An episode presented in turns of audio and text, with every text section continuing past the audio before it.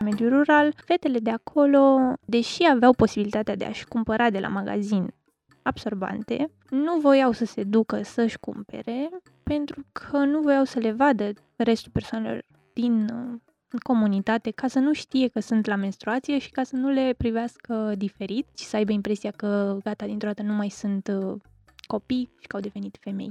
Și foloseau cârpe, bată, Bine ai venit în intimitatea Pătratului Roșu, unde am vorbit cu Oana Constantin, sociolog și jumătatea asociației Ele Sânziene, despre menstruație, felul în care e văzută de adolescente și de ce ar fi cazul să nu o mai etichetăm ca ceva rușinos. Ce nu este menstruația? O să încep cu un răspuns foarte fain pe care mi l-a dat cineva la atelier. Noi de obicei le întrebăm pe fete dacă ele știu ce este menstruația și la un moment dat cineva mi-a spus da, eu știu ce este. Menstruația este ceva de care nu trebuie să ne fie rușine. Și mi-a plăcut foarte mult răspunsul ăla și nu mă așteptam la el. Uh, era o grupă de fete mai mici, între 10 și 12 ani. Deci da, menstruația nu e ceva de care să ne fie rușine.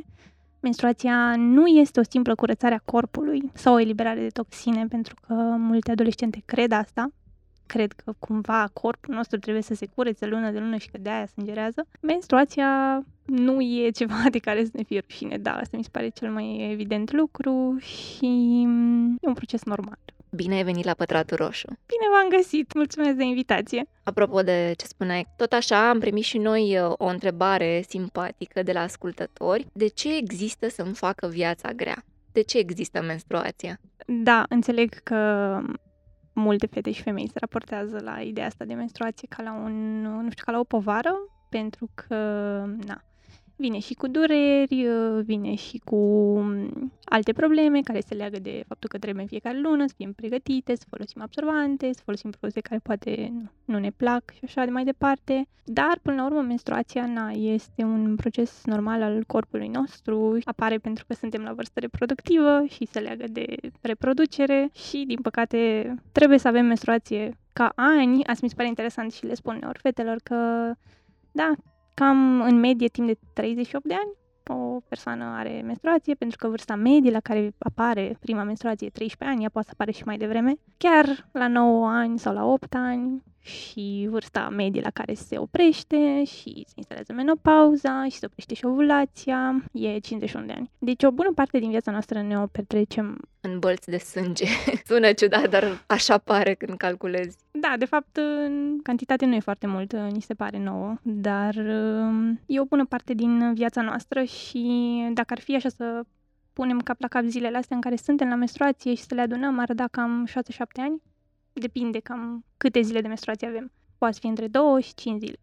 Sau 2 și mai multe zile. 5 zile se poate ar fi media. În România, cam care e media la care apare menstruația adolescente? Tot asta, 13 ani. Se întâmplă să apară și mai devreme, pentru că sunt fete care trec prin pubertate mult mai repede, e o pubertate precoce și se dezvoltă mult mai repede și sunt cazuri în care apare și la 8-9 ani, dar um, poate că ele au prima menstruație la vârsta asta, dar uh, următorii 2 ani încă se reglează procesul ăsta, adică nu e faptul că le vine astăzi menstruația nu înseamnă că o să aibă lună de lună. Cel mai probabil le vine, dar uh, apoi tot corpul se obișnuiește cu toate modificările care apar la pubertate și s-ar putea să nu ai oricum regulat în fiecare lună și să întârzie foarte multe luni, să dureze cam până la 2 ani până se reglează ciclul menstrual. E o diferență față de, nu știu, acum 10 ani, vârsta aceasta medie?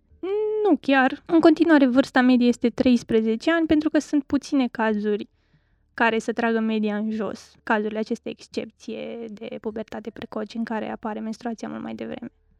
Dar mult mai târziu, cam care ar fi? Poate să apare și la 17 ani, dar uh, ginecologii cu care colaborăm noi și așa spun că um, dacă nu apare cam până pe la 16 ani, ar trebui să meargă fetele respective la un consult ginecologic, adică dacă întârzie foarte mult, nici ăsta nu este un semn bun.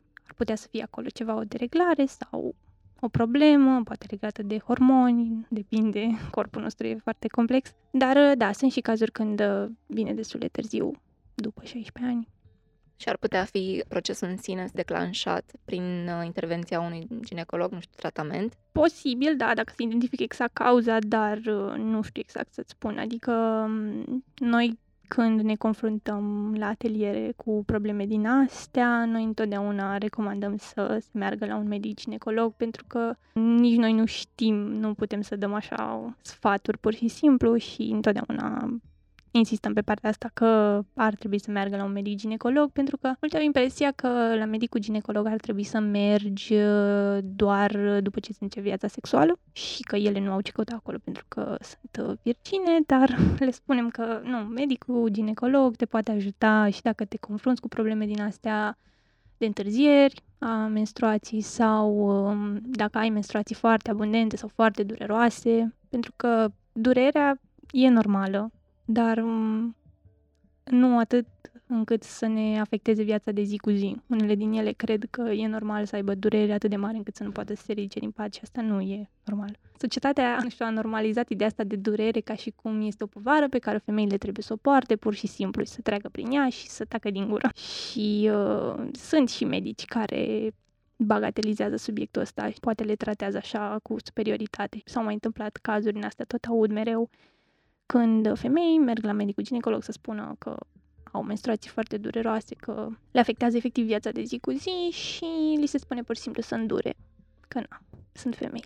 Dintre fetele cu care ați lucrat voi, cam care e raportul? Cum privesc fetele menstruația? Ce informații au de acasă? În general, uh, au ideea asta foarte setată că este o curățare a corpului. Nu o leagă neapărat de ideea de ovulație și de reproducere, adică nu, nu e foarte clar de ce au femeile menstruație sau de ce au început ele să aibă menstruație, în funcție de zonă și de comunitatea în care se dezvoltă, ele cred și în tot felul de mituri din astea, care par inofensive la prima vedere, de exemplu, că n-ai voie să uzi florile când ești la menstruație pentru că o să se usuce florile povești din astea pe care le-au auzit, poate de la alte femei sau de la alte fete, pe care le cred și le nu cred, adică le știu așa și se mai gândesc la genul ăsta de mituri și noi încercăm întotdeauna să, să combatem miturile. Nu știu, au impresia că sângerează de undeva dinăuntru și că e ceva în neregulă. Și multe ne spun că la o prima dată când au menstruații că s-au speriat.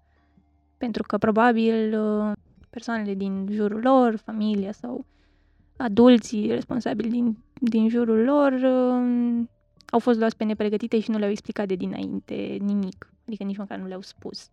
Și multe dintre ele se îngrijorează, au impresia că e ceva în neregulă cu ele, că vor muri, dar apoi, uh, na, cumva o iau ca pe un dat și înțeleg că e ceva prin care trebuie să treacă în fiecare lună și merg mai departe și nu-și pun neapărat întrebări legate de de ce. În ce comunități ați fost voi? Ă, noi lucrăm cu adolescente vulnerabile și din mediul urban și din mediul rural. Unele proiecte sunt dedicate comunităților rurale, dar uh, am lucrat și cu adolescente din mediul urban, depinde de proiect. În general sunt uh, adolescente vulnerabile care au o situație materială mai grea sau uh, care beneficiază deja de un soi de ajutor social, adică sunt vulnerabile dintr-un anumit punct de vedere. Cumva cele care se dezvoltă mai degrabă în contexte mai privilegiate și au acces la informații, mm, reușesc să își ia informațiile de unele singure. Cele pentru care mergem să facem ateliere sunt uh, mai degrabă vulnerabile și au nevoie și de produse de igienă menstruală și asta e și o componentă importantă a atelierelor noastre, adică ne axăm mult pe educație, dar uh, oferim și produse de igienă menstruală și încercăm să facem asta sustenabil.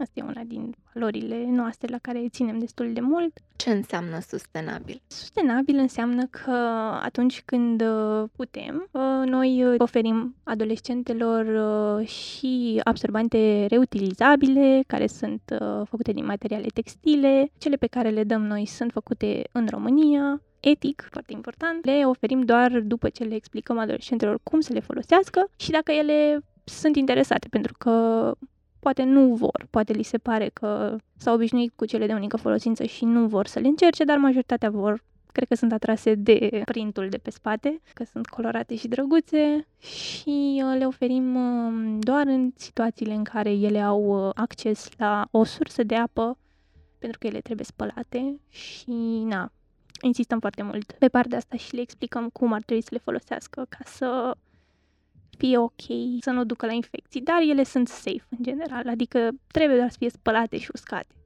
Toate au trei straturi. Este primul uh, strat care este un material impermeabil prin care nu trece lichidul și ăla este folosit tocmai ca să nu se producă pete sau scurgeri. Acela este materialul de la exterior. În interior cele pe care le dăm noi au două materiale în interior, bambus și mobac, pentru că ele absorb foarte bine și uh, apoi mai este încă un strat care vine în contactul cu pielea, este de obicei un material uh, sintetic și este mai bun cel sintetic pentru că se usucă mai repede și nu ne dă senzația asta de umiditate. Se folosesc exact ca absorbantele de unică folosință. Se prind de chilot, au niște capse, trebuie să fie schimbate atunci când e cazul și uh, pot fi spălate atât de mână cât și la mașina de spălat și apoi trebuie uscate și pot fi refolosite. Pot fi refolosite până la 10 ani dacă sunt îngrijite ok și când zic asta mă refer că na, n-ar trebui să fie uscate pe calorifer, de exemplu, pentru că poate să degradeze materialele,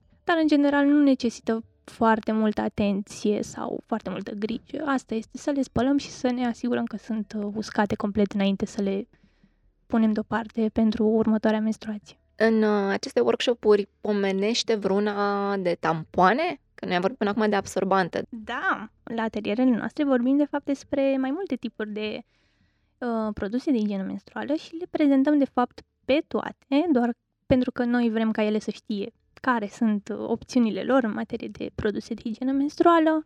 Noi oferim și tampoane, dacă ele vor.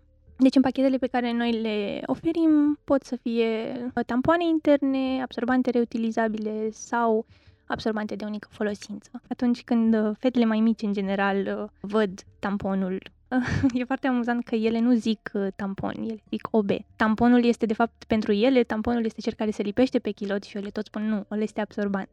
Și le zic, nu, doamna, ăsta este tampon, iar ăla din mâna dumneavoastră este OB. Și zic, nu. și avem discuția asta foarte des um, și încerc să le convin că OB este de fapt un brand, o marcă. Ele cred, adică se sperie un pic când văd uh, tamponul pentru că se gândesc că ele nu pot să poarte tampoane interne pentru că alea sunt pentru fetele mari. Noi suntem acolo ca să le spunem că nu, tampoanele pot fi purtate de orice persoană care are menstruație pentru că nu au nicio legătură cu dezvirginarea sau cu ceva de genul și aia este o ocazie foarte bună să vorbim și despre himen și despre faptul că el nu se rupe. Pentru că este o membrană elastică care doar se întinde și nu are nicio legătură cu dezvirginarea. Și care e reacția lor când le spui asta? Pe de-o parte sunt uh, uimite pentru că tot aud lucrul ăsta în jurul lor și poate le vine greu să creadă când vine doamna de la București sau na, pe Zoom, că ultimele au fost pe Zoom, când le spune o doamnă pe Zoom că pot ele să poarte tampoane interne, cred că li se pare un pic greu de crezut, dar uh, cred că li se pare și interesant că um, li se dă ocazia să le încerce și ele dacă vor. Asta e că atunci când uh, sunt, na, când sunt în primii ani uh, de menstruație așa, foarte puține aleg să poarte de fapt tampoane interne pentru că e mult mai ușor să poarte absorbante. Deci poate tampoanele o să înceapă să le folosească de fapt mai târziu, pe la, nu știu, 16-17 ani, când li se pare lor că e cazul să mai schimbe produsele de igienă menstruală și da, dar totuși e bine să știe că nu, că tampoanele nu au nicio treabă cu virginitatea. Imaginează-ți că ești la un workshop și începi uh, efectiv uh, discuția cu ele. Cum o faci ca să explici menstruația? Păi eu, eu întâi le întreb pe ele ce știu ca să îmi dau seama cam uh, ce cunoștințe au ele legate de asta și în general na, limbajul e adaptat în funcție de grupa de vârstă pornesc întotdeauna de la ceea ce știu ele și e important atunci când explicăm ce e menstruația să explicăm și organele genitale interne și externe și mai degrabă de acolo începem. Ne folosim de asta, ne folosim de planșe, de imagini, dar avem și acest uh, uter 3D care ajută destul de mult pentru că ele vizualizează și de obicei sunt uimite să vadă un, cum arată un uter și că ele au asta în interior și că femeile au asta, că au genul acesta de organe.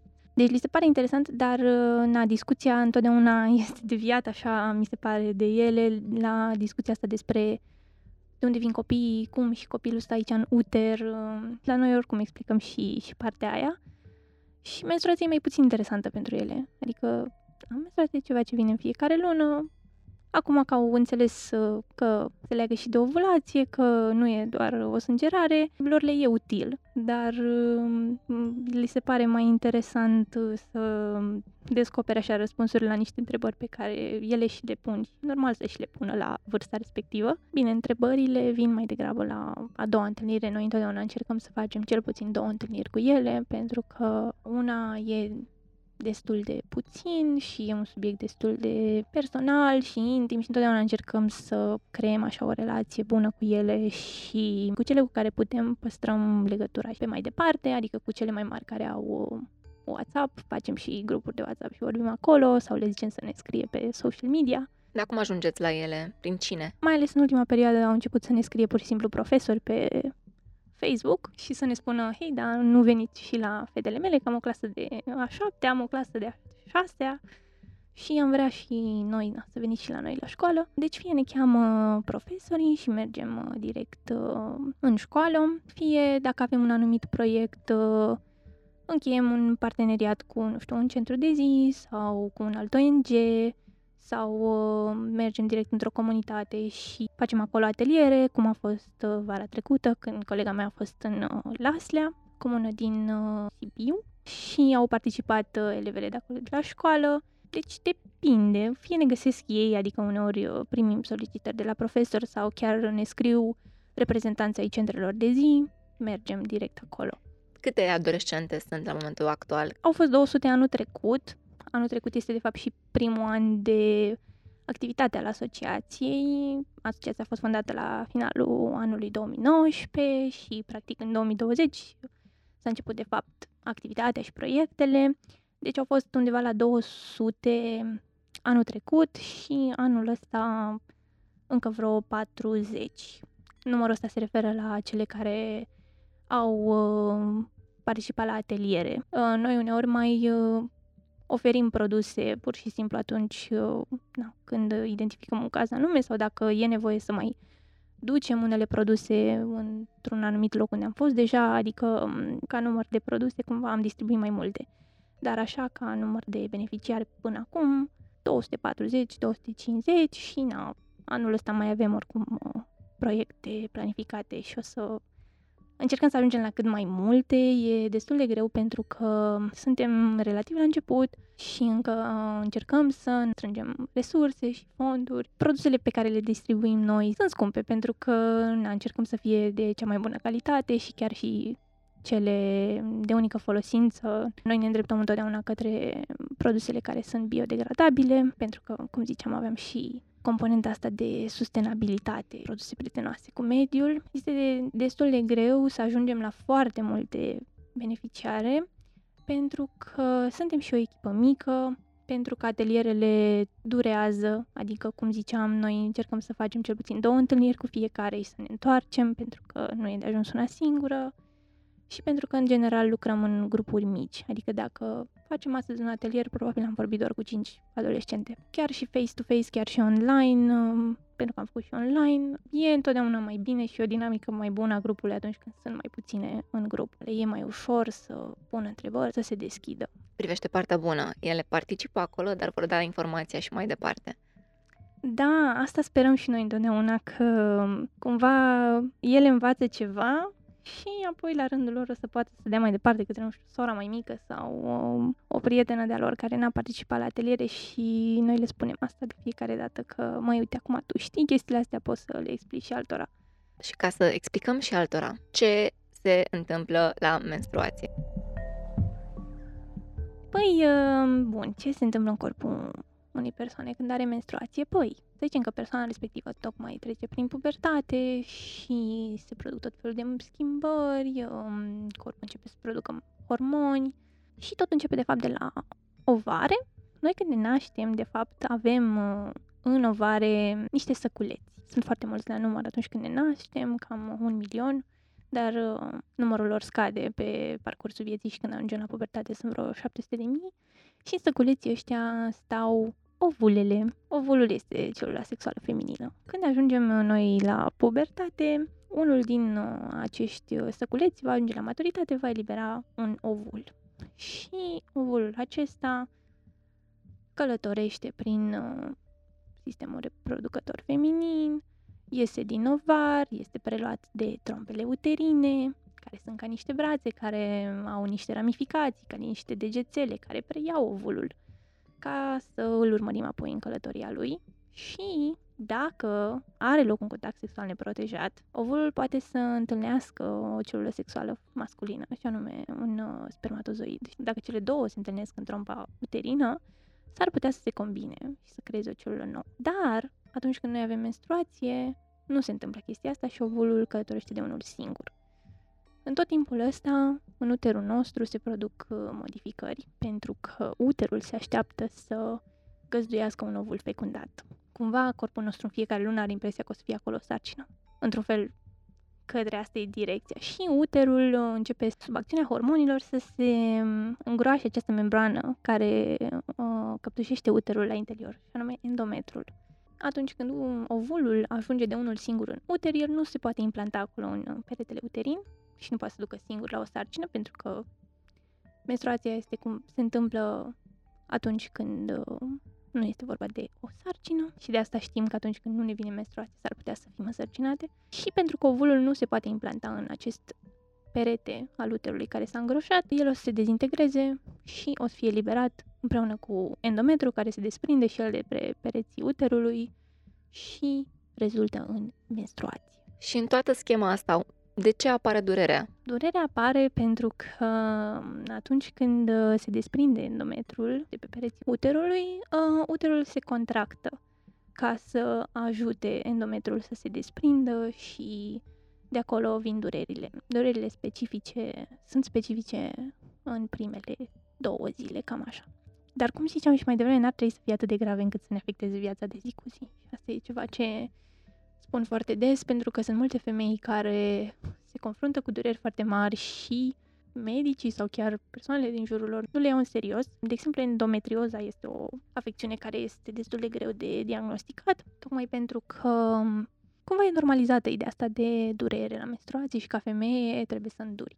Citeam la un moment dat că durează, poate să dureze chiar șapte ani să primești un diagnostic de endometrioză. Endometrioza e destul de tricky, în general e printre alte simptome, unul din simptomele principale este acesta al durerii foarte mari la menstruație și se datorează faptului că endometrul ăsta din interior, din interiorul uterului, căptușeala asta care este de fapt menstruația, țesutul ăsta se dezvoltă în afara uterului. Provoacă inflamație, provoacă dureri, poate să se dezvolte pe ovare, pe trompe uterine, de acolo să vină durerile astea foarte mari. Dar poate să fie și fără durere? Da, bineînțeles, depinde de la persoană la persoană, adică nu trebuie neapărat să iei medicamente dacă te simți bine când ești la menstruație și nu ai dureri. Asta depinde de la persoană la persoană, pentru că fiecare corp este diferit. Uh, unele fete mă întreabă dacă pot să facă sport când sunt la menstruație. Le spun că da, pentru că s-ar putea chiar să ajute. Adică să relaxeze acei mușchi ai uterului și să ne simțim un pic mai bine și să ne doară mai puțin. Bineînțeles că, na, depinde de corpul fiecăruia, adică dacă eu n-am alergat în viața mea un maraton, nu o să mă duc acum să alerg maraton în prima zi de menstruație. Adică, nu știu, sau dacă sunt obișnuită să fac exerciții fizice, le pot face și când sunt la menstruație, pentru că mă ajută și e bine să faci mișcare. Și asta e că menstruația nu e, n-ar trebui să fie văzută ca o, nu știu, perioadă de convalescență, ca pe o boală sau ceva, sau o perioadă în care ar trebui să ne retragem așa un pic din societate și să nu mai facem lucrurile pe care le facem în mod normal. Adică asta încerc să le spun și fetelor, că ar trebui ca viața lor, să, viața lor de zi cu zi să continue și să nu fie în vreun fel uh, restricționate de faptul că sunt la menstruații, să aibă impresia că nu pot să fac anumite lucruri în uh, ziua respectivă, în zilele respective. Dar nu se bate puțin cap în cap? Adică, pe de-o parte, e discursul acesta unde nu trebuie să te lași uh, influențată de menstruație și de ideea că în perioada aia vine, dar dacă vine și cu durere și asta la fel, încearcă să sugestionezi și pe de altă parte e discursul taci și îndură.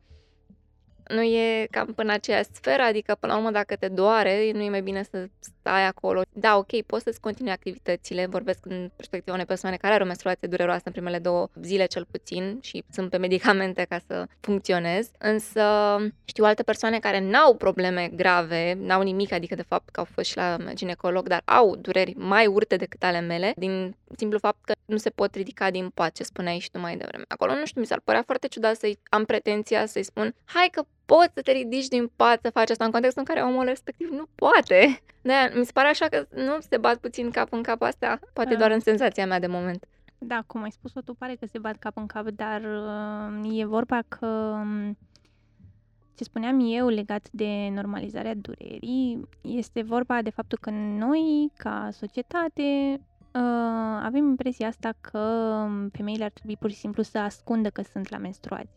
Adică să nu se vadă că sunt în durere, să nu se plângă, să nu zică azi uh, nu pot să fac nu știu ce pentru că mă simt un pic rău. Și tocmai de aia sunt femei care au impresia că durerea este un dat și că asta este soarta lor. Ideea asta de a ascunde menstruația se vede și în modul în care, în situațiile acestea în care, nu știu, sunt femei care pur și simplu ascund uh, absorbantele de bărbații din viața lor, să nu cumva să vadă cineva că folosesc un absorbant sau se duc la baie și pun absorbantul nu știu, cât mai feriți, așa fac și fetele. Deci ideea asta că femeile ar trebui să păstreze menstruația pentru ele, să nu vorbească cu nimeni despre asta, să fie cumva o problemă a femeilor, din ideea asta s-a normalizat și durerea și de aia sunt atâtea cazuri de endometrioză care nu sunt diagnosticate, pentru că femeile cred că este normal să îndure genul acela de dureri. Bineînțeles că dacă ai într-adevăr o menstruație dureroasă, nu ar trebui să te simți presată să-ți continui activitățile de zi cu zi dacă nu poți. Mai ales în uh, comunitățile în care mergi. Pur și simplu, fetele au impresia că nu pot să facă anumite lucruri când sunt la menstruație. Adică au impresia că ele nu pot să facă sport, că o să aibă o sângerare mult mai abundentă și nu fac sport în ziua aia, deși poate ele ar vrea să na, meargă la ora de sport la școală. Sau au impresia că nu pot să intre în biserică. N-are nicio legătură cu nimic.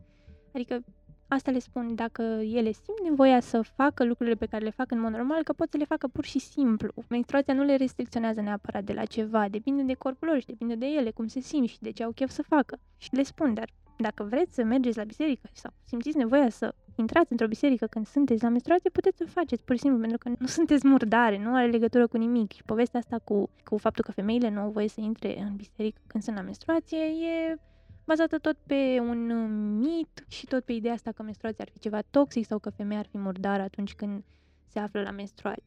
E interesant pentru că cineva chiar asta a întrebat. Are vreun sens legenda de la religie cu șarpele și pomul interzis? Nu are absolut uh, niciun sens. În general, miturile apar uh, atunci când oamenii nu înțeleg exact un fenomen sau nu reușesc să înțeleagă per total un anumit lucru și creează o poveste alternativă ca să înțeleagă acel proces. Și așa apar miturile, așa apar legendele.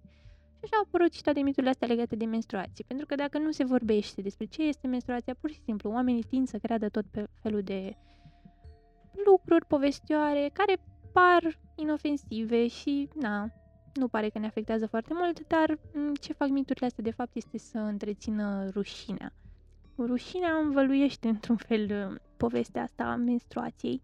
Cineva a întrebat cum s-ar face un mod ok de educație copilor mici, inclusiv băieților despre asta și mi se pare că ar fi mai bine să ne axăm strict pe băieți. De ce băieții nu sunt invitați sau sunt la genul ăsta de workshop-uri? Atelierele noastre sunt dedicate doar uh, fetelor, pentru că așa cum au fost ele construite la început, uh, s-au axat foarte foarte mult pe ideea asta de menstruație și igienă și adică nu este un curs de educație sexuală sau un curs uh, de igienă în general. Și noi credem că și băieții ar trebui să fie educați în direcția asta. Chiar uh, ne-am propus ca în viitor să ne mărim și echipa și să ne pregătim în direcția asta încât să putem să ținem uh, ateliere mai complexe, atât cu fete cât și cu băieți, dar na, momentan proiectele noastre sunt dedicate doar fetelor.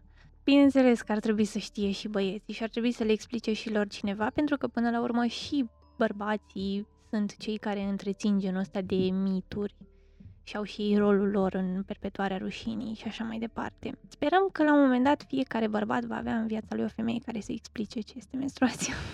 Sperăm ca până atunci să se documenteze singur totuși că există internet, adică Da. despre ce vorbim. Ok, și care ar fi abordarea pentru băieți? Că de acolo era, de fapt, um, întrebarea. Nu știu care ar fi abordarea ideală pentru băieți. Mie se pare că despre lucrurile astea s-ar putea vorbi foarte bine la un uh, curs de educație sexuală, pentru că na, educația sexuală cuprinde mult mai multe lucruri față de componenta asta sexuală, adică nu este doar despre viața sexuală, este despre igienă, este despre corp, este despre pubertate. Pur și simplu, adică discuția ar putea să pornească de la faptul că atât uh, fetele cât și băieții trec prin pubertate și că trec diferit și că unele schimbări sunt comune și pentru fete și pentru băieți, de exemplu, apariția părului pe corp, dar că pur și simplu unele sunt specifice fetelor și unele sunt specifice băieților. Și o abordare foarte bună pe care o avem și noi și încercăm de fapt să o avem este să vorbim despre lucrurile astea pur și simplu ca și cum sunt ceva normal, pentru că sunt ceva normal, deși adolescenții tind să se rușineze, adică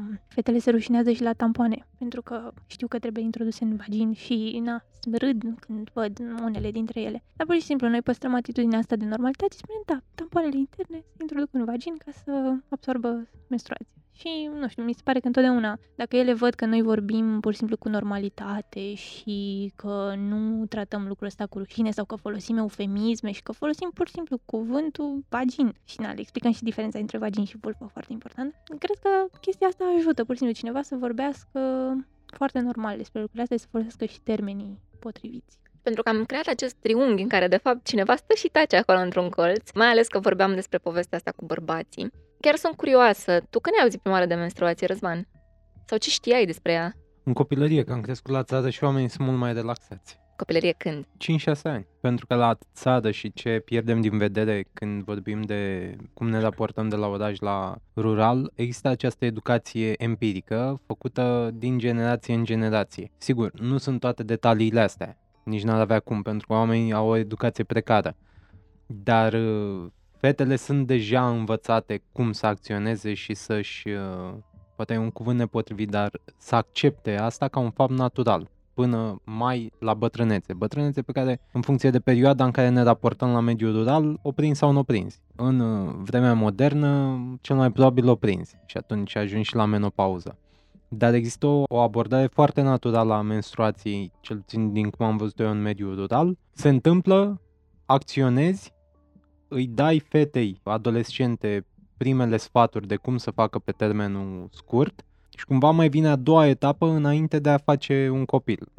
Aici e o etapă totuși mai largă, între 17 și 20-21 de ani. Cel puțin așa am văzut eu în anii 90. Acum, cu siguranță, lucrurile s-au schimbat destul de mult.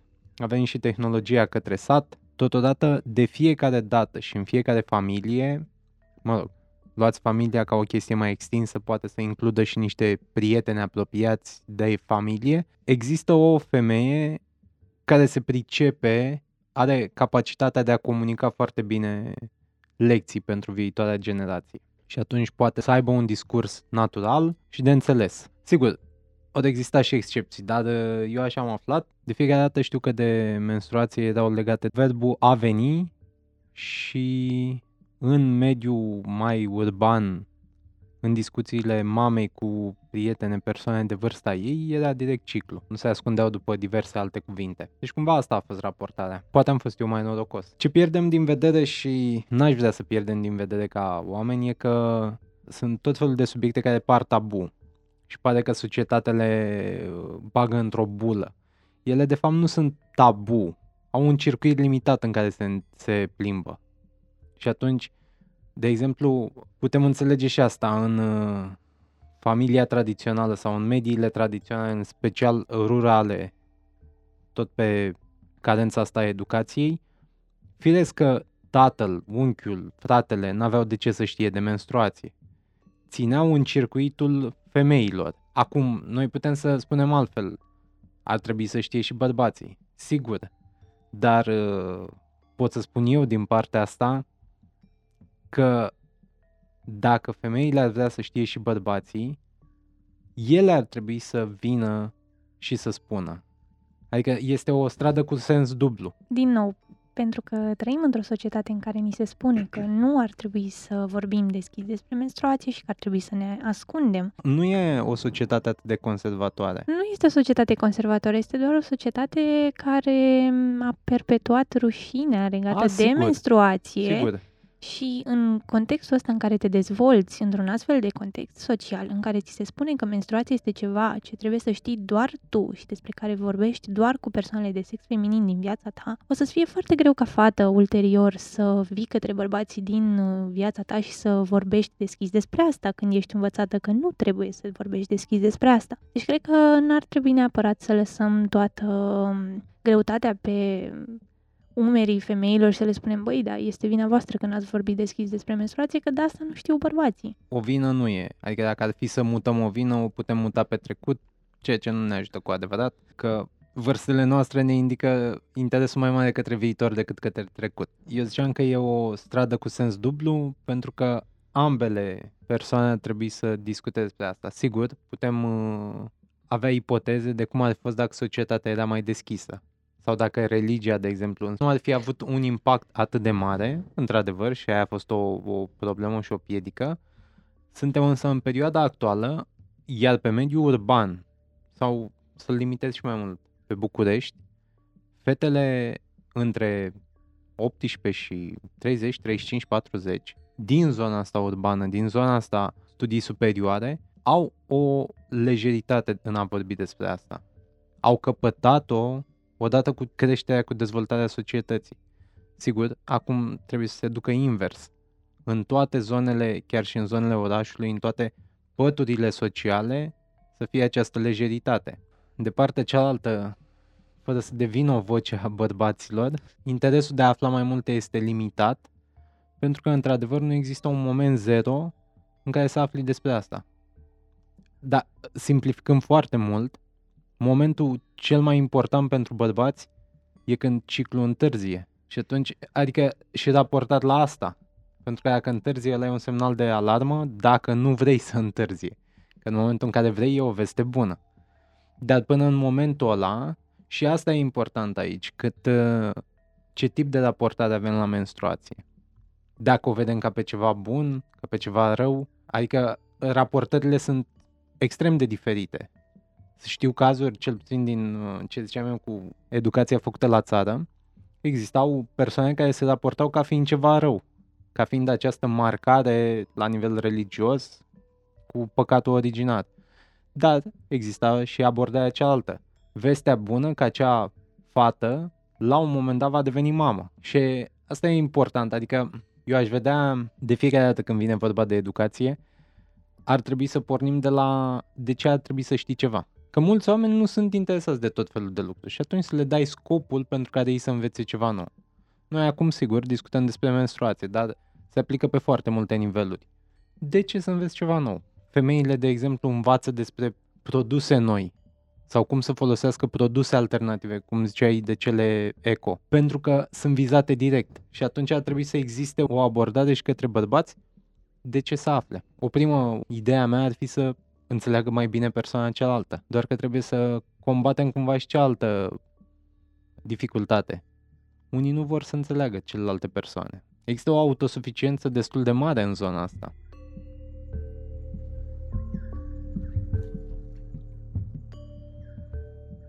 Să afli despre menstruație și să te interesezi ce este, nu știu, nu mi se pare neapărat uh, un mod de Adică nu e o componentă a dezvoltării personale, nu știu, nu e ca și cum la un moment dat uh, ar trebui să înțelegi menstruația ca să înțelegi mai bine persoana de lângă tine, nu știu, adică sunt niște cunoștințe de fapt uh, de bază pe care ar trebui să le avem cu toții pur și simplu pentru că trecem prin viața asta, ar trebui să știm cum ne funcționează corpul și legat de ce spuneai tu, legat de o anumită categorie de femei care sunt uh, na, mai privilegiate și care au posibilitatea să vorbească despre asta și să îi educe în ghilimele și pe bărbații din viața lor, cred că e o categorie destul de restrânsă, pentru că, în general, uh, dacă noi pornim în viață cu... Pur și simplu, suntem socializați într-un anumit fel. Dacă din copilărie ni se spune, măi, nu-ți mai lăsa absorbantele alea, că le vede taică tu la baie, Sau pune-le și tu în coșul de gunoi, împachetează-le acolo bine să nu se vadă ceva, că vine fratituș, nu e frumos. Cumva sunt niște lucruri inofensive cu care crești, pe care e foarte greu, e foarte greu să te dezvezi de ele chiar dacă tu te dezvolți foarte mult pe plan personal și ai impresia că ești o persoană foarte cultă și foarte deschisă și foarte open-minded, unele concepții greșite și unele prejudecăți și stereotipuri pur și simplu rămân cu noi foarte mult timp și s-ar putea să na, fie și aceste femei care cred că sunt foarte deschise, dar care în continuare să-și ascundă tamponul când se duc uh, la baie, la serviciu, să nu vadă colegul, nu știu care.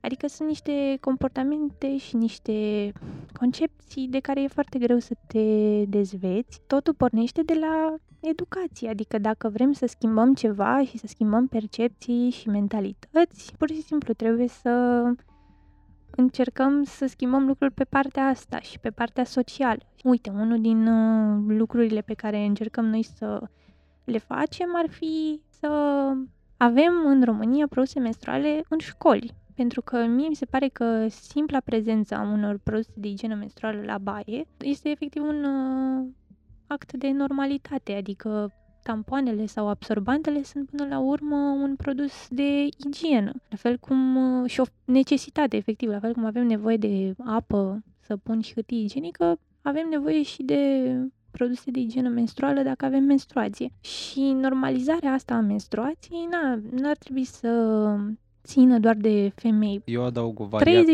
33.000 de persoane au semnat petiția noastră, deci 33.000 de persoane cred că produsele de igienă menstruală sunt o normalitate. Ai menționat două lucruri importante acolo. Odată familiarizezi atât fetele din școală cât și băieții, da. totodată faci corpul profesoral și personalul auxiliar să înțeleagă că nu e o rușine să le afișezi și trebuie exact. afișate pentru că sunt esențiale și variabila pe care voiam eu să o adaug e timpul. Pentru că schimbările astea, și datorită ție, și datorită a ce faceți voi cu asociația, și datorită tuturor demersurilor de tipul ăsta, societatea se va schimba. Doar că în timp și cu răbdare. Pentru că vorbim acum de această, acest demers de a introduce produsele în școli. În 10 ani, prin sigur, răbdare și determinare, ele vor deveni un fapt normal, un fapt acceptat, disponibil în școli. Nu se va întâmpla însă peste noapte pentru că nicio schimbare, mică sau mare în societate, nu se întâmplă peste noapte. În special cele care sunt cumva la această întâlnire, intersecția religiei, societății, miturilor, lipsei de educație și lipsei de bani. Când ai carențe materiale destul de mari, e dificil de gestionat anumite lucruri. Și aici țin să menționez ceva. E 2021 și încă avem reclame pe TV să nu pui vată pe absorbant. Avem reclamele astea de 30 de ani. Cumva mai avem nevoie de ele, adică Sigur, nu, sigur. Pentru că sunt în continuare, na, diverse sunt cazuri în care pur și simplu adolescentele nu au acces la produse de igienă menstruală și poate poate chiar folosesc uh, cârpe sau alte lucruri uh, improvizate, alternative și uh, nu știu cum să le folosească pe cele pe care le putem cumpăra de la magazin și poate au impresia că nu sunt suficient de absorbante sau că nu sunt suficient de bune sau că se vor păta pentru că au frica asta constant să nu se păteze. Nu știu dacă reclamele de la televizor mai au neapărat un sens pentru că nu cred că se mai uită la reclamele alea persoanele care ar avea nevoie să audă lucrul ăsta? Am discutat recent, acum o săptămână, două, cu cineva care face media planning-ul și media buying-ul pe TV. Noi discutasem de acele suplimente alimentare pentru balonări și mm, ficat și alte de-astea, dar mi-a spus că putem să luăm audiențele cu o largă lejeritate, că sunt sau nu precise, nu prea sunt precise, dar când vine vorba de a cumpăra publicitate, există un tip de public căruia îi se adresează. Iar în special zona asta de suplimente alimentare pe care discutam, evident a editat mai publicul. Dar încă există, cel puțin conform cercetărilor făcute de firmele producătoare de absorbante, există tendința asta de a pune ceva, nu pentru că ar fi mai absorbant, pentru că vata nu are cum să fie mai absorbantă decât absorbantul, ci din lipsă de încredere și din perpetuarea mitului că nu strică să ai o siguranță în plus. Pentru că asta e interesant la reclamele astea. Deja vin cu exemplu demonstrativ, toarnă 500 de mililitri de apă pe absorbant și absorbantul rezistă. Adică absorbe toată apa aia. Sigur, vorbim de o reclamă, nu trebuie să fie unul la unul cu realitatea. Dar e un exemplu vizual destul de puternic. Vine în contracararea unui mit. Că până la urmă nu e o practică uh, confirmată, e mai bine să privată, nu e un mit și ăsta perpetuat. Să revenim la ce discutam noi. Hai să ajutăm bărbații cu ceva. Cum te porți cu o femeie când are menstruație în primele zile? Cum te porți cu ea în mod normal? Ar trebui să fii mai atent la ceva, ar trebui să... Și aici o să introduc puțin uh, propaganda sau uh, stereotipia din uh, filme. Mm-hmm. Femeile la menstruație vor să stea în pat cu o chestie de aia umplută cu apă caldă pe burtă și să mănânce dulciuri. Ar trebui să facem asta? Dacă femeia respectivă are dureri, poate că acea pungă cu apă caldă îi va fi de mare folos. Dar multe din na, scenele acestea de film sunt uh, bazate tot pe stereotipuri și mituri. Este posibil să na, ne simțim mai altfel când suntem în primele zile, mai ales dacă avem dureri. Adică nu cred că cineva care are dureri poate să se simtă confortabil și să fie cea mai fericită persoană dacă are dureri în, în acele zile. Nu cred că ar trebui să ne comportăm diferit cu femeile din viața noastră care sunt uh, la menstruație. Ar trebui să le luăm în serios dacă ele ne cer anumite lucruri sau dacă, nu știu, ne spun că au dureri foarte mari. Dar uite, întrebarea mea e pentru că nu cer. Asta ca o paranteză, da, pentru că spuneai mai devreme că multe tac și îndură. Momentul în care cineva chiar vrea să ajute și efectiv în persoana care e în durere nu, nu exprimă nimic, cred că despre situația asta vorbești tu, că eu asta înțeleg, nu? Da. Când cealaltă persoană nu comunică. O întrebăm, uh, măi, ai nevoie de ceva? Deci, măi, eu nu suport chestia asta. Să ne purtăm cu femeia care e la menstruație sau cu femeia însărcinată de parcă ar fi bolnav. Dar ne purtăm cu cineva care are o migrenă un pic altfel cu cineva care are o durere de măsea ne purtăm un pic altfel. Da, pentru că este normal să fim empatici. Atât timp cât îți pasă de persoana respectivă, bineînțeles că o să fii empatic și o să întrebi, măi, dar ai nevoie de ceva, hai să-ți fac un ceai, dar da, pur și simplu, persoana respectivă are anumite dureri pentru că este la menstruație, poți să fii mai grijuliu dacă vrei asta și poți să vorbești cu persoana respectivă și să o întrebi, ai nevoie de ceva, dar în niciun caz n-ar trebui să ne comportăm de parcă ar fi uh, bolnavă sau dacă, nu știu, adică n-ar trebui să pornim cu ideea asta că ar trebui să o menajăm neapărat. Pentru că poate persoana respectivă nu are nevoie, se simte bine. Deci, nu știu, de-aia trebuie întotdeauna să ne adaptăm uh, contextului și mi se pare efectiv, na, așa un pic paradoxal, nu știu, pueril că vorbim despre cum să tratăm persoanele astea care sunt la menstruație, săracele. E pueril, dar uh, din păcate sunt persoane care chiar își pun întrebarea asta și e foarte bine, oricât de pueril ar fi și oricât de absurde poate sunt unele scenarii pe care le abordăm în acest episod, e bine să le atingem tocmai ca să da. scăpăm o dată de ele, știi? Cam asta ar fi abordarea la noi. Da, să vorbim despre ele pur și simplu deschis și să nu ne mai ascundem așa după lucruri, adică dacă vedem că sunt băiat și prietena mea are menstruație, nu știu, nu ar trebui să mă comport de parcă trebuie să-i aduc acolo niște snack-uri, cum văd eu un film, și să o las singură toată ziua să-și vadă de treburile ei femeiești. Ar fi în regulă să vrem să facem sex? Dacă persoana cealaltă consimte, da. Deci nu interferează în niciun fel, că uite, asta e una dintre întrebări pe care le-am primit. Dacă cele două persoane vor să facă sex atunci când fata este la menstruație, da, se poate. Ajută la dureri? Posibil. Depinde. Ar putea, teoretic, dar na, depinde foarte mult de persoană, adică unele femei ar putea să se simtă incomod. În general, n-ar trebui să fie un disconfort mai mare și se poate. Putem să facem sex și când suntem la menstruație și uh, ceea ce le zic eu adolescentele și tuturor, ar trebui chiar și atunci să folosim metodă contraceptivă, prezervativ, de exemplu, pentru că ciclul menstrual nu este regulat și, de exemplu, dacă ne aflăm în ultimele zile de menstruație, și noi nu avem un ciclu menstrual regulat și ovulația nu vine neapărat la 14 zile de la menstruație, s-ar putea să ovulăm mai repede și spermatozoidul poate să supraviețuiască până la 7 zile, deci am putea să rămânem însărcinate și dacă facem sex neprotejat când suntem la menstruație. Deci ar trebui și atunci să folosim metodă contraceptivă. Dar sex oral? Și sexul oral se poate, dacă din nou cei doi sunt uh, de acord cu asta. Da, nu știu, fiecare are anumite limite. Aveți voi exemplele cu filme? Nu țin minte filmul, dar știu că am văzut treaba asta și în seriale pentru adolescenți. În momentul acela mirobolant când ori băiatul, ori bărbatul era în raionul uh, din magazin uh, unde existau produsele pentru femei și el trebuia să cumpere, că asta era de fapt problema. Trebuia să cumpere și era un moment, o rușine colosală și încerca să se ascundă și să nu-l vadă nimeni, inclusiv la casă, să ducă să plătească, tot la fel, să nu cumva să fie cineva cunoscut prin zonă.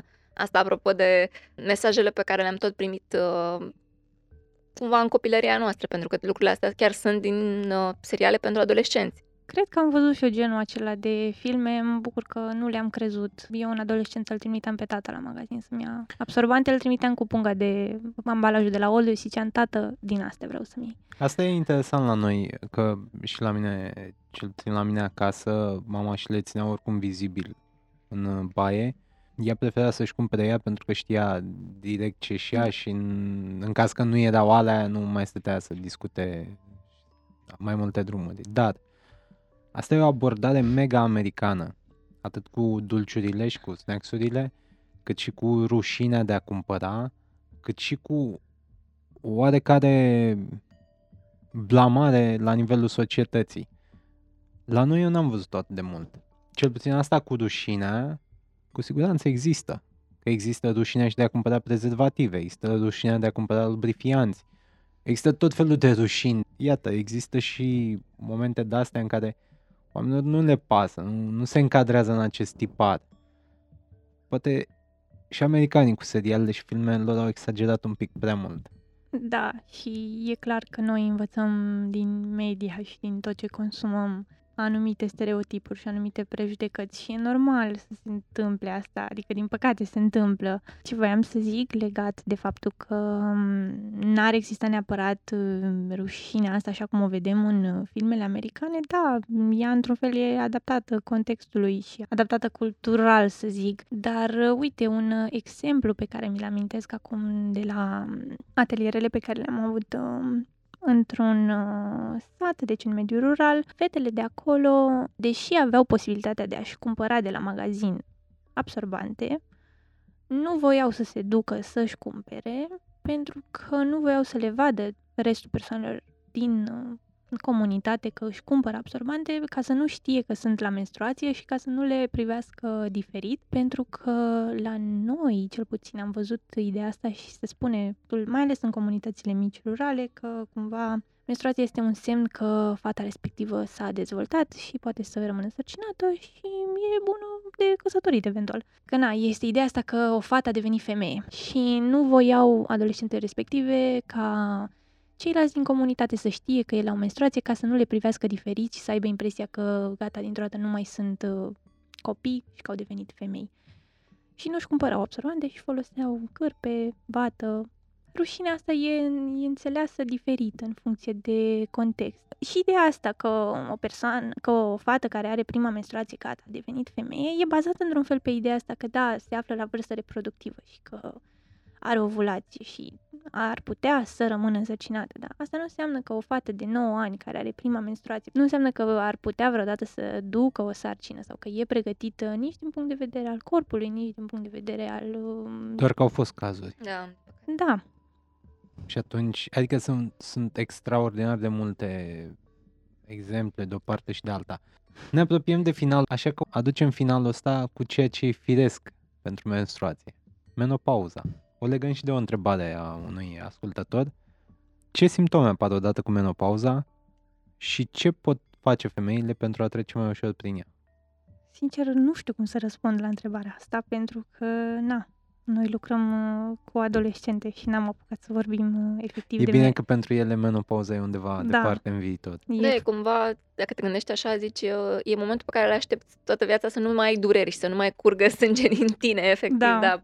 Adolescentele ne întreabă și până când o să am? O să ai o bună parte din viață acum, că na, până la 50 de ani posibil să ai menstruație și menopauza să apară chiar mai târziu sau chiar mai devreme, depinde. Pentru că am 24 de ani, nici eu nu m-am interesat care sunt simptomele menopauzei și mi se pare ceva așa, un eveniment foarte în viitor și nu-l abordăm neapărat la ateliere, adică foarte pe scurt, așa că la un moment dat o să se oprească. Dar pentru că vorbim de oprit, țin minte că în liceu aveam colege care spuneau că, hei, nu vine să cred, uh, mi-a venit menstruația și vreau să merg la mare și vreau să not.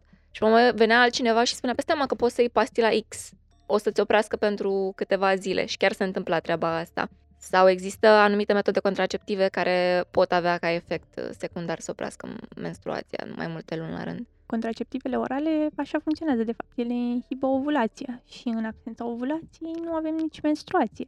Persoanele care iau contracepție din aceasta, pilule contraceptive, vor avea un soi de menstruație, adică vor avea o sângerare lunară, dar aia este cauzată de faptul că cum se iau aceste anticoncepționale? Se iau uh, 21 de zile, după care se face pauză 7 zile sau ceva de genul. Este o perioadă în care se face pauză și nu iei pastila sau sunt unele blistere ca să iei o pilulă și în zilele respective de pauză ca să ții uh, ritmul uh, pastilelor, dar de fapt pentru că nu se mai eliberează cât un ovul din uh, ovar în fiecare lună, persoanele respective nu au efectiv menstruație, adică se îngroașă un pic uterul, dar modificările astea sunt uh, membrana din interiorul uterului endometru și sângerarea e mult mai uh, puțin abundentă. Persoanele care iau anticoncepționale înțeleg chestia asta, pentru că, na, ar trebui, că, ar trebui să meargă la un medic ginecolog atunci când uh, se decid să folosească uh, genul ăsta de măsură contraceptivă. Și neapărat niște analize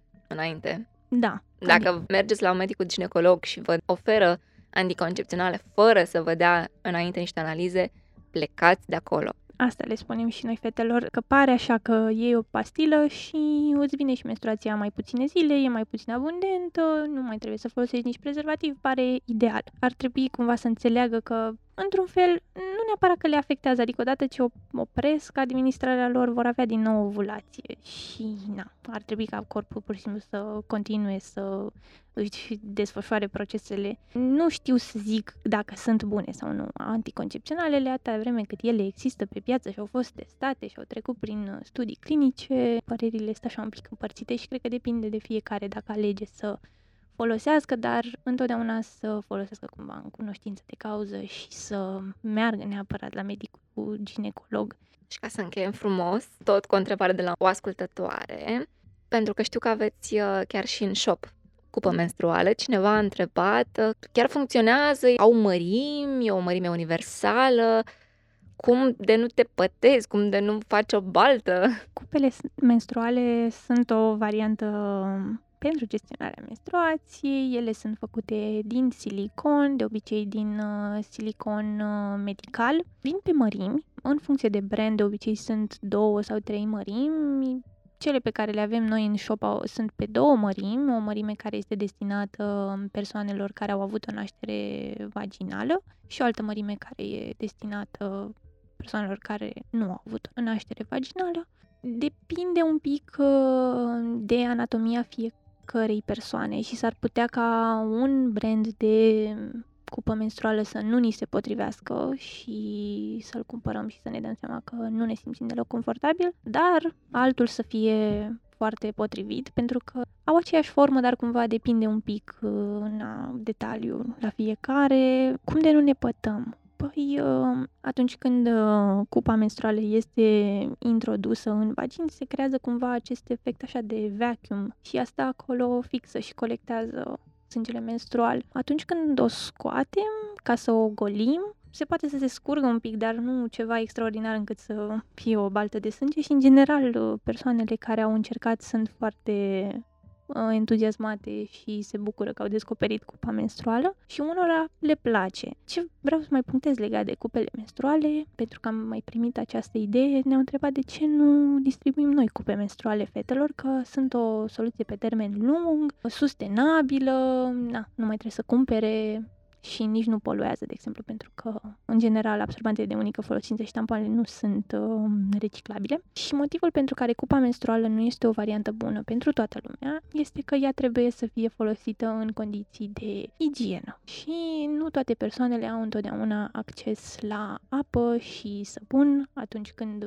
au nevoie să își uh, scoată cupa menstruală, să o golească și apoi să o introducă din nou și ele nu sunt o variantă bună pentru adolescente, mai ales adolescentele vulnerabile cu care lucrăm noi, pentru că trebuie să le și învățăm cum să le folosească și sunt un pic mai greu de folosit decât uh, cele externe, precum absorbantele reutilizabile sau cele de unică folosință, dar noi le prezentăm și cupa menstruală ca să știe că există ca produs și că la un moment dat o pot folosi dacă își doresc și dacă vor, dar nu oferim cupe menstruale, acelea sunt doar pe shop. Toate astea și tampoanele în sine sunt destul de periculoase dacă nu știi să le folosești. Da, într-adevăr, dar uh, tamponul uh, cumva îl scoți, și uh, nu îl introduci la, înapoi tot pe ăla, cumva cupa menstruală după ce o golești o poți introduce din nou, deci dacă ești un pic murdară pe mâini s-ar putea să nu fie ok. Și cu tampoanele interne noi insistăm oricum foarte mult legat de igienă mă refer, adică atunci când oferim uh, tampoane interne vorbim foarte mult de igienă și la fel și pe acelea le distribuim uh, persoanelor care au acces la o sursă de apă. Și în general adolescentele cu care lucrăm într-un fel sau altul au acces la o sursă de apă, adică chiar și cele din mediul rural poate nu au apă curentă, dar au o sursă de apă și pot să le folosească în siguranță. Asta le spunem, te speli pe mâini și înainte și după. Îți mulțumim că ți-ai făcut timp pentru noi să clarifici astfel de detalii și sper să ne auzim curând că ați reușit să introduceți produsele în școli. Da, mulțumesc mult că m-ați invitat și sper și eu să ne auzim cu vești din astea bune și să aflăm că în curând o să avem produse de igienă menstruală în școlile din România. Ar fi grozav.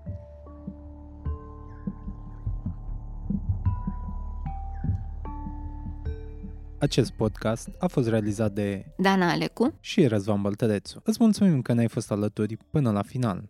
Fiecare nou episod, Pătratul Roșu, poate fi ascultat pe SoundCloud, Spotify, Apple Podcasts sau orice altă platformă preferi. Totodată, nu uita să ne urmărești pe Facebook și Instagram ca să afli care vor fi următorii noștri invitați și să ne spui ce ai vrea să știi de la ei.